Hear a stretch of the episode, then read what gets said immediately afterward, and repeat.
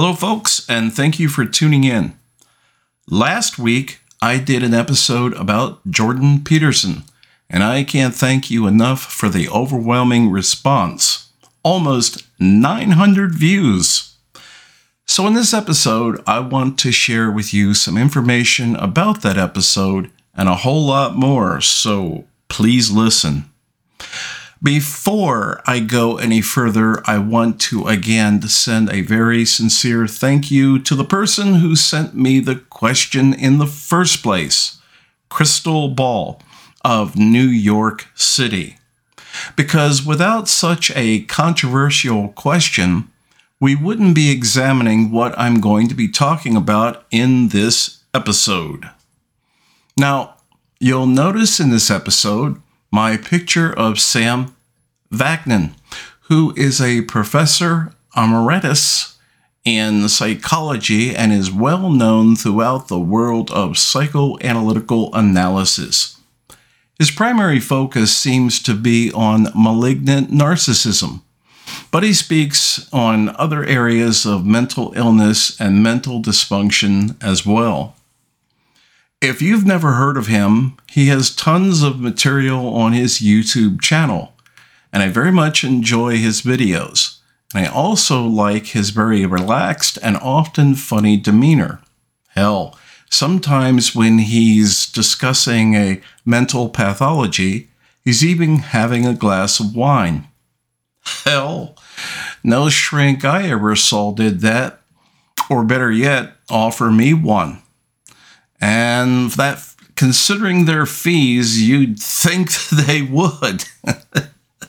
but seriously, I simply can't recommend him enough. Besides being often humorous, his analysis of mental disorders is very informative and fascinating. But this episode is not about singing the praises of Professor Vaknin, nor the you know, criticize the numerous flaws I find with Jordan Peterson. I'm actually going to talk to you and your overwhelming response from the Jordan Peterson episode. I wanted to add a little food for thought about something you may not be aware of. I'm a relatively new content creator, so if you don't know this already, here are a couple of things about me that I think you should know. When I started doing my podcast and YouTube, I had two primary rules that I wanted to strictly adhere to. The first, that I don't accept outside product or service endorsements. Because my feeling on this is simple. Once you start going down that slippery slope, you automatically sacrifice a certain amount of your objectivity. And I don't want my objectivity to be compromised in being able to speak the truth as I see it in any way. Second, I want my listeners to know that I am not here to win a popularity contest. By automatically endorsing whatever happens to be the current popular thing. Because not only is it insulting to your intelligence, but it's insulting to my own. And just like you, I don't like to have my intelligence insulted. As far as money is concerned, I'm certainly not rich. I'm what you'd call semi retired and doing the best I can to survive. Yes, I ask for donations, but I don't have a Patreon account, as many big time young YouTubers do. I'm more like the guy on the corner carrying a sign saying, Will podcast insight for food in the fridge? No big corporate contracts or book signings for me. Well, at least not yet. What I have definitely learned beyond any shadow of a doubt, especially as a consequence of the Jordan Peterson ep- episode, is that the relatively few listeners that I do have are definitely intelligent. You definitely don't seem to worry about fitting in with the crowd or needing to jump on popular bandwagons, no matter how much that can make you feel uncomfortable. And I wanted you to know that not only do I fully understand that, but I deeply appreciate that. It's really great when I hear from people who are not afraid to voice their opinion or ask questions. It's reassuring for me to know that there are truly independent thinking people out there who still have the balls to explore what's different. So when I put the Jordan Peterson episode up there, I thought, well, you know, it might be a bit controversial, but I wasn't prepared for how much. Many of the questions and comments I received didn't appear on YouTube but they were sent directly to me via my email, which is, I mean, perfectly fine. Most of them were civil, and some were definitely supportive, and some of them were downright hostile. Now, I've never been one to play my own fiddle, so to speak, but I thought I would share with you just one email I received from let's just say, someone who wasn't exactly a fan of what I had to say about Mr. Peterson. Obviously, you don't understand the greatness and intelligence of Jordan Peterson Earnest, whose books are read by millions and loved by millions, and who deeply appreciate the depth of his ideas.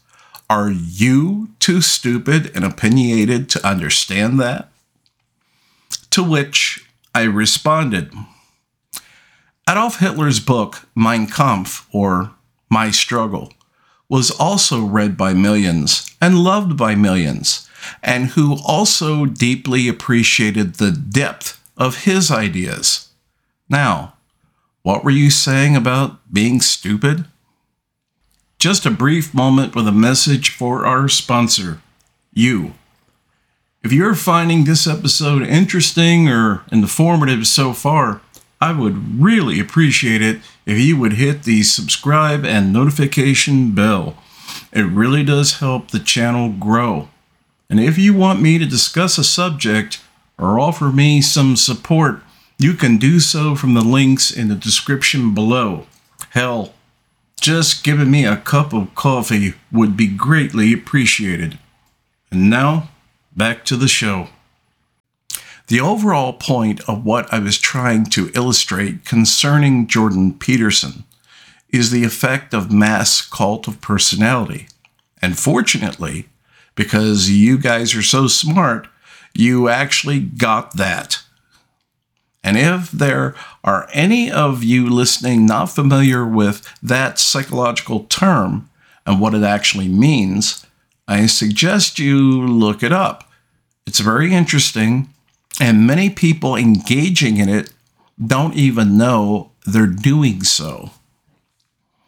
Look, all I'm trying to say is this. If you like Jordan Peterson, hell, if you think he's the best thing since baked bread, or for that matter, the second coming of Christ, fine. I don't give a rat's ass. As they say, that's your prerogative. But what I do know is when a mass of people has a negative or even violently critical reaction because a person who has achieved celebrity status is being scrutinized for their ideas. It's a very dangerous and scary proposition. And I know this from history because I learned about a man who also wrote a book, had cult celebrity status, and whose ideas were not to be questioned. I've never read the book though, because it's written in German. And besides, the ideas it contains, even though they couldn't be openly scrutinized at the time, have been proven to be idiotic and insane. Until next time, this is Earnest wishing your health, wealth, and good luck.